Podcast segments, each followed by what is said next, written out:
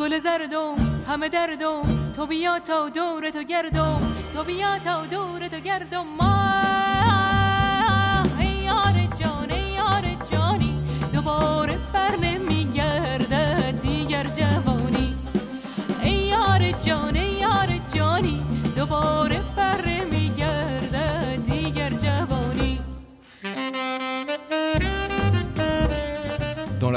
de Shahrazad. On fouille dans la penderie de Shahrazad à la recherche des pourquoi. Et comment de ce qui couvre les corps des peuples des mille et une nuits. Un voyage vestimentaire dans les routes de l'Orient. L'Orient L'endroit où il est dit que le soleil se lève. Moi, c'est Rezvan, styliste et spécialiste de la mode au Moyen-Orient. Et moi, c'est Kemaïs, doctorant en histoire de la mode, spécialiste du costume oriental.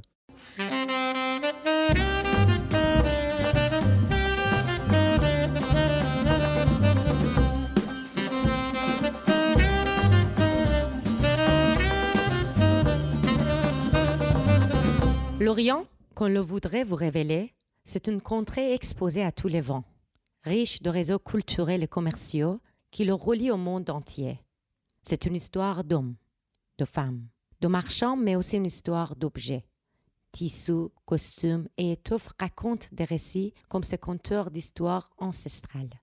Le vêtement a une vie propre. Il voyage, se transforme, s'oublie, devient les symboles de la nation et tombe en désuétude. Le vêtement est comme un homme qui enrichit son aura au contact des autres. Il est un être inspiré d'un mélange de cultures. L'homme s'habille pour parler de soi, de son passé, de son histoire, qu'elle soit culturelle, économique ou politique. Le vêtement incarne une temporalité plurielle. Ancré dans le passé, il témoigne également d'un avenir, fait de changements et de persistance. Ouvrez la boîte de Pandore est un monde, fait d'abord de rythmes, de sonorités, de chimères se révèle. جلبا ساروق ساره چهار قد بابوش روسری. گندورا کفتن فز تربوش. توربان سدریا لچک جبه بورکا سفساری مانتو. ایک جبه ابا برنوس. ملک کیرکه توبه بوته قلمکار. لو کستوم اتون انسیکلوپدی میستیک.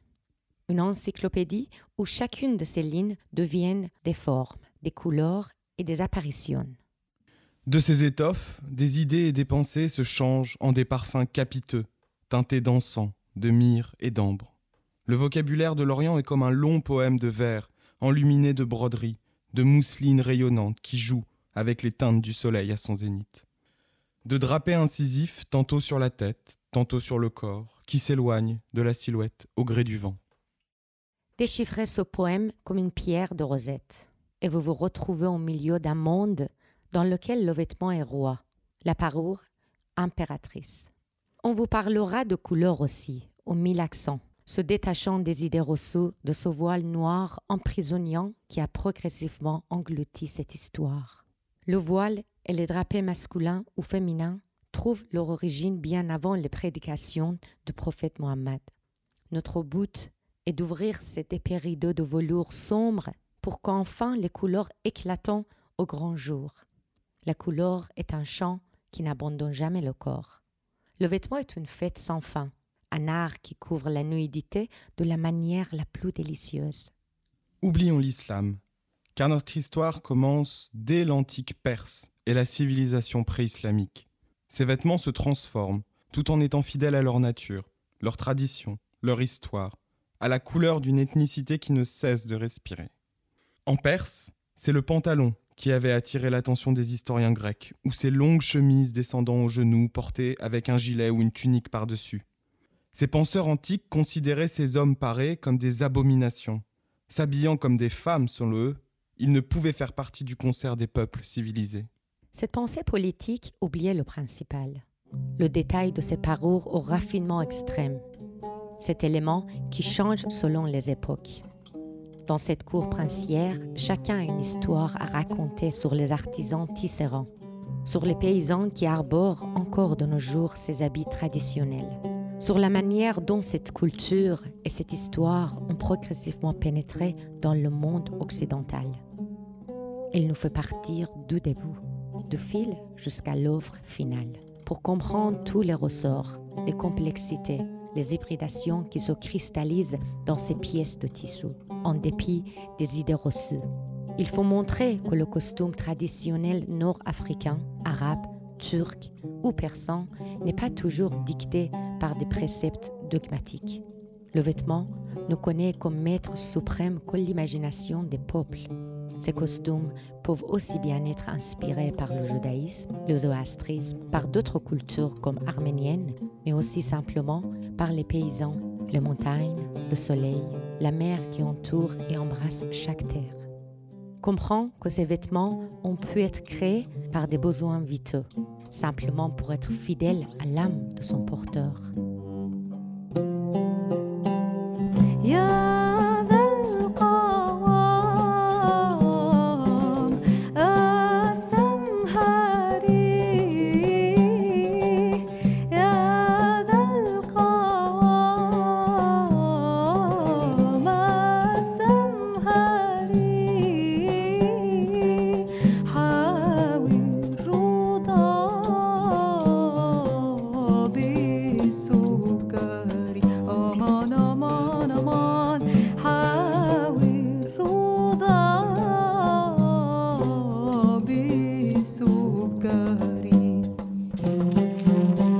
Détacher aussi d'un Orient qui serait un bloc monolithique, revenir sur les différents territoires, sur les peuples pluriels, sur leurs traditions. L'Orient n'est pas le même partout. Comprendre qu'il y a autant d'Orient que de vêtements. Avoir à l'esprit que le vêtement tel un fétiche se transmet de génération en génération au sein des familles. Comme le témoin d'un corps qui n'est plus, il devient une façon de se souvenir. En pleine conscience, voyager, dans différents pays, dans une myriade de définitions et de coupes. Utiliser le fil conducteur d'une chaîne pour tisser une histoire qui n'est jamais la même. Dans ce podcast, on vous raconte des histoires. Histoires de la diversité de ces vêtements que nous avons vécus nous-mêmes, ceux de nos grands-parents. La diversité de costumes féminins et masculins du passé à nos jours. De la mythique Shahrzad à la révolution islamique imprégnée de croyances religieuses. Tout cela nous permettra également de faire comprendre que l'image occidentale de l'Orient est incorrecte, pour ne pas dire fausse. En revenant au fil, à l'étoffe, aux usages et symboliques, nous adopterons évidemment une méthode aux antipodes des essentialisations et raccourcis fatals. Nous vous parlerons de la tradition vestimentaire des Orientaux depuis des millénaires manifeste encore dans la parure des habitants des régions éloignées des grandes villes et l'influence du style vestimentaire qui existe actuellement dans le monde entier. On vous décrit les origines de chaque détail de ces vêtements, variant considérablement entre la journée et le soir, entre la sphère publique et privée, qu'il est difficile d'en établir une typologie signifiante. Chaque épisode, on ouvrira la penderie de Sherazade pour faire découvrir les richesses culturelles orientales grâce à une pièce. On vous fait voyager, rêver et découvrir les poèmes brodés d'or, de soie et beaucoup de rêves encore. Prenez nos mains et suivez nos routes de la soie.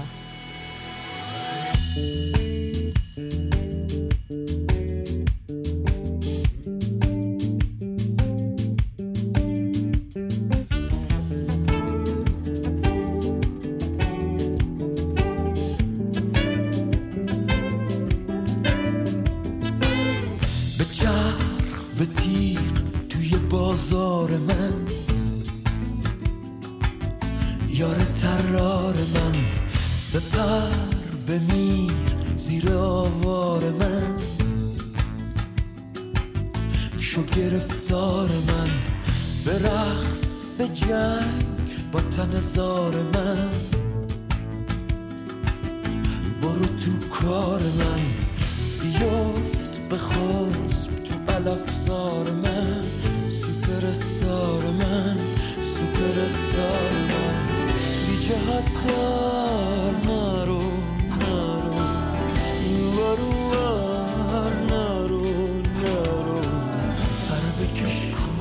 رو بشکنیم